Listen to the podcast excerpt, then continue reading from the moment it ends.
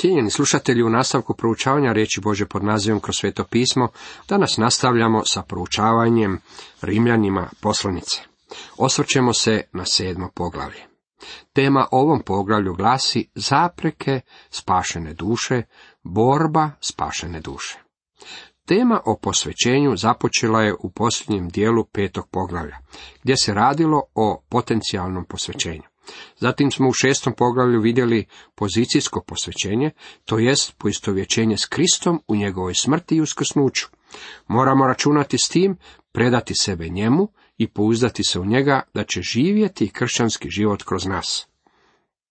U poglavlju koje je pred nama nalazimo dvije teme. Zapreke, okovi, lanci, smetnje, spašene duše i borba spašene duše.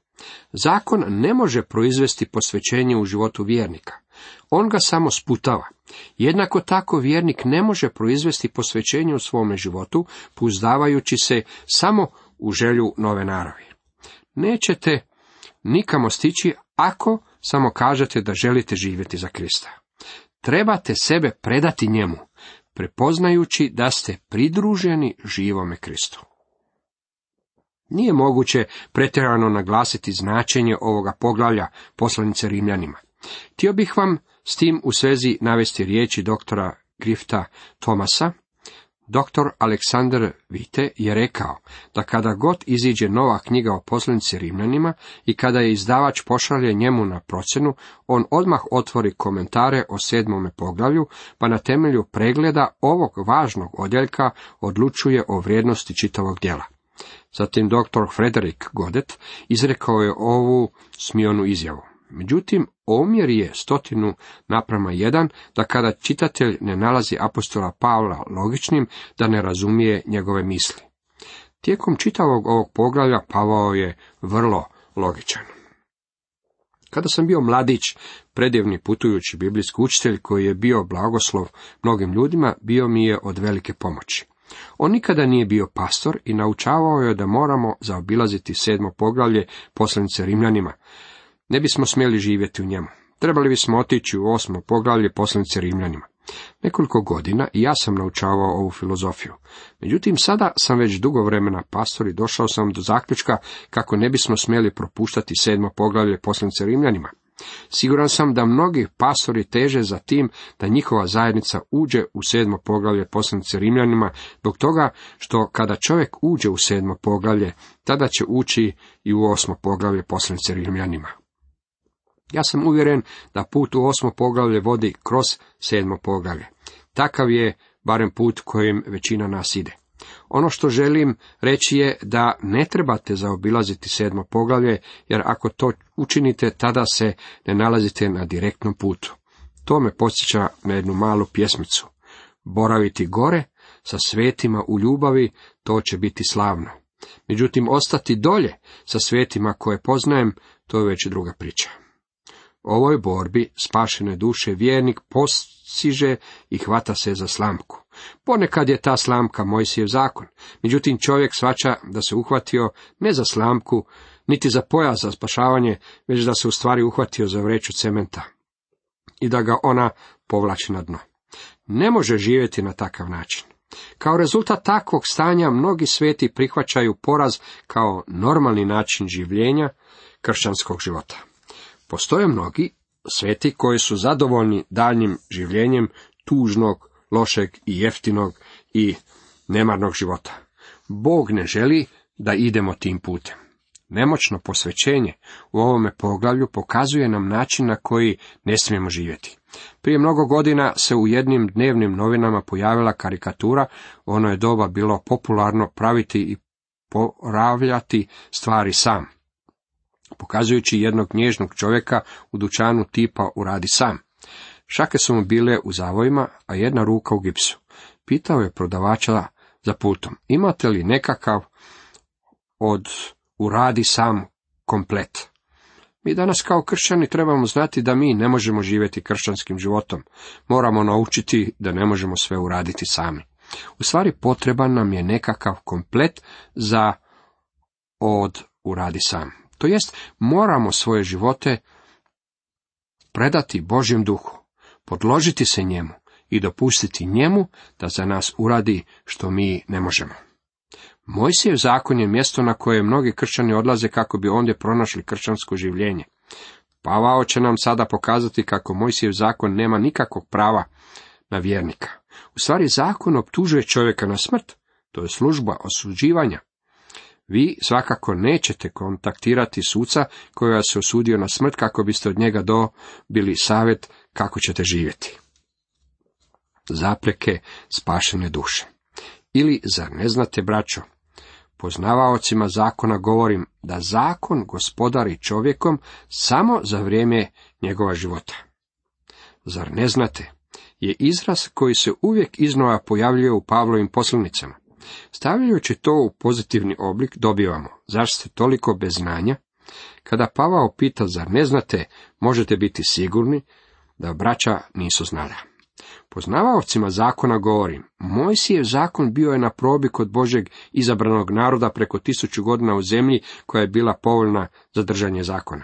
Zakon nije bio dan samo narodu, već i zemlji. Ipak Izrael nije držao zakon. Sjetite se da je Stjepan u svojoj obrani rekao kako su oni bili ti koji po anđeoskim uredbama primiste zakon, ali ga se niste držali. Petar to smatra jarmom kojega ni oci naši, ni mi nismo mogli nositi. Pavao će nam sada iznijeti ilustraciju koju ja smatram u istinu odličnom.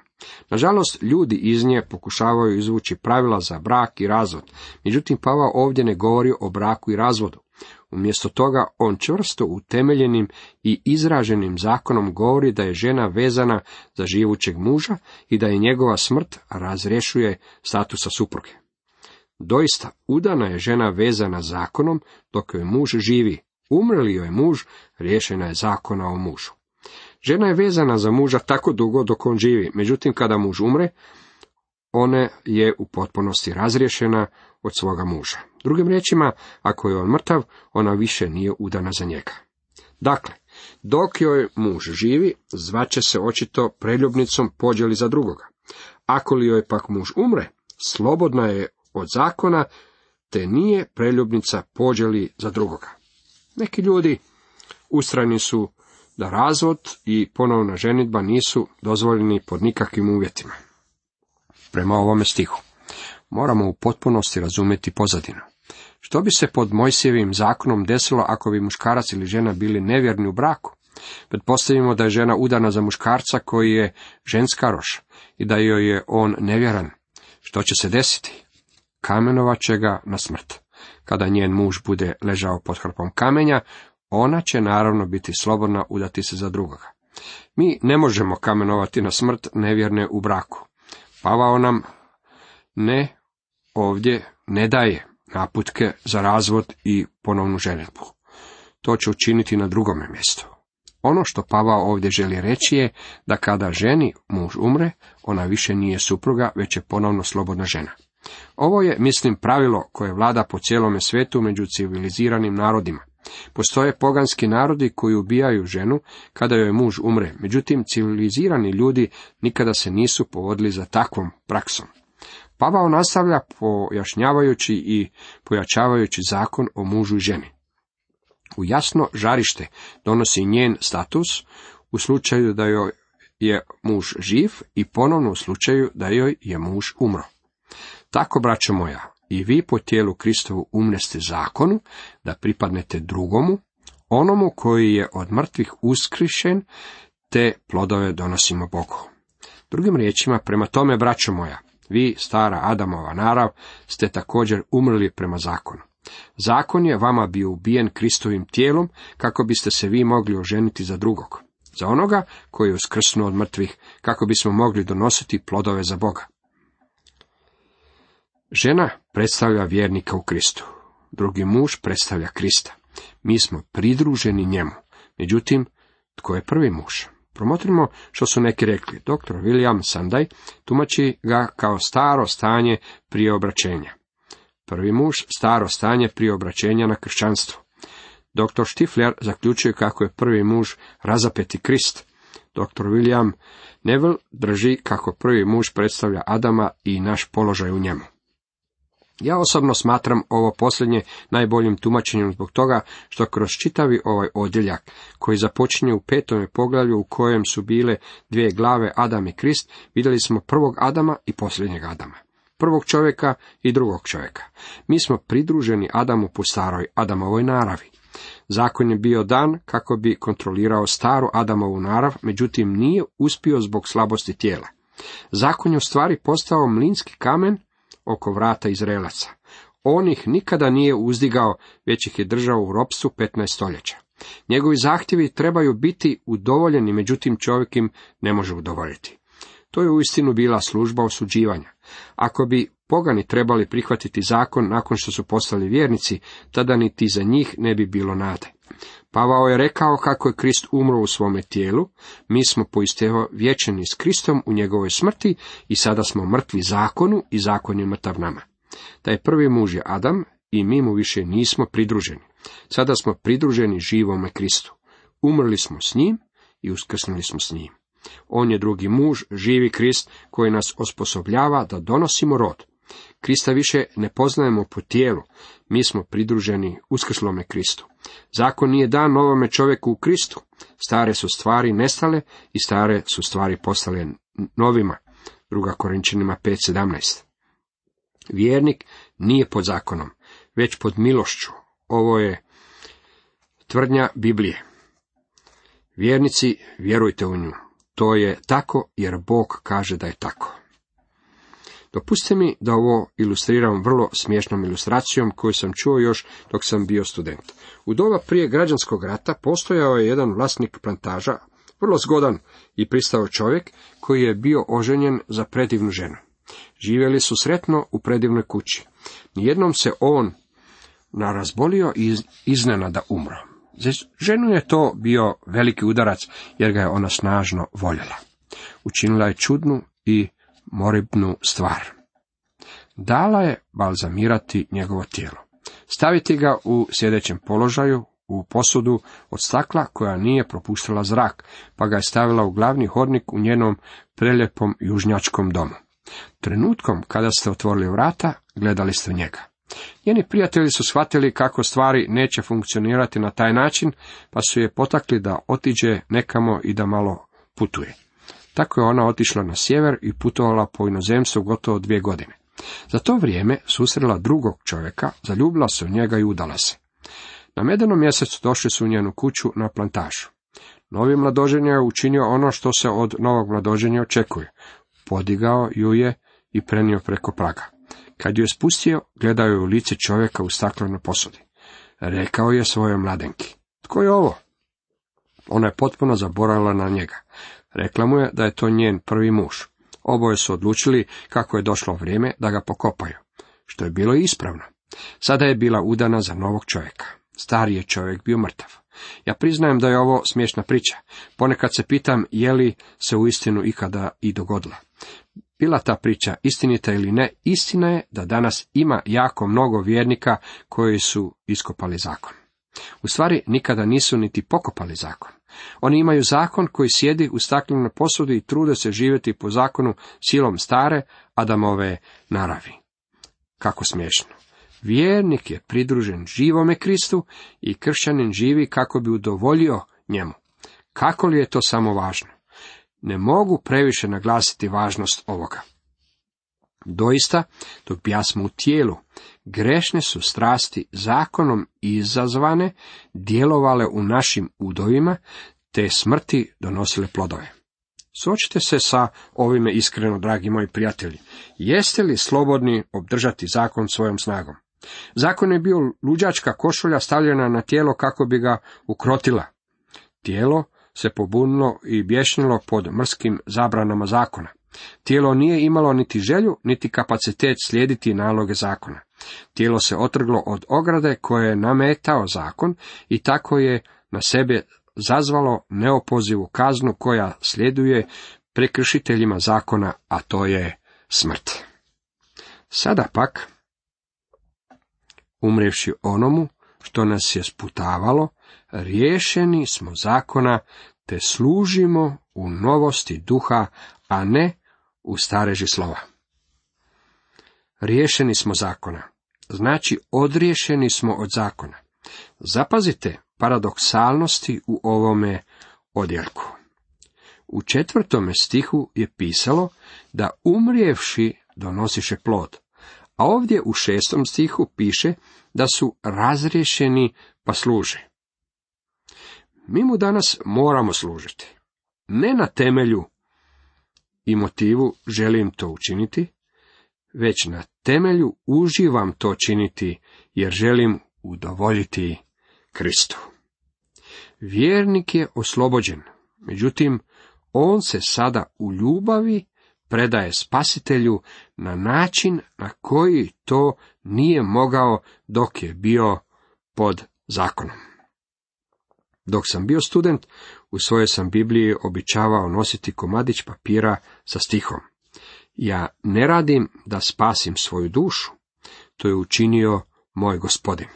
Međutim, radit ću poput svakog roba, zbog ljubavi Božjeg ljubljenog sina. Mi služimo Kristu zbog toga što ga ljubimo. Naš gospodin postavio Šimonu Petru izravno pitanje. U Ivan 21.17 čitamo, ljubiš li me? To je pitanje koje se postavlja i nama. Božje pitanje izgubljenome svijetu je sljedeće. Što ćeš učiniti s mojim sinom koji je umro za tebe? Bilo kako bilo, njegovo pitanje vjerniku je, ljubiš li me? Kršćanski život je kada Krist živi svoj život kroz nas. Mi to ne možemo učiniti sami od sebe. Niti to možemo učiniti po zakonu. Ne postoji ništa loše u zakonu, da se razumijemo, već je problem u nama. Što ćemo dakle reći? Je li zakon grijeh? Nipošto. Nego grijeha ne spoznah doli po zakonu, jer za požudu ne bih znao da zakon nije govorio ne poželi. A grijeh je, uhvativši priliku, po zapovjedi u meni prouzročio svako vrsnu požudu. Ta bez zakona grijeh je mrtav. Dopustite mi da pokušam malo jasnije izvući značenje teksta. Što ćemo dakle reći? Je li zakon grijeh? Odbacite takvu misao. Upravno, suprotno, ja ne bih bio svjestan grijeha osim po zakonu, jer nisam poznavao nedozvoljene želje, međutim grijeh, započevši od zapovjedi, proizveo je u meni nedopuštenu želju, jer bez zakona grijeh je mrtav.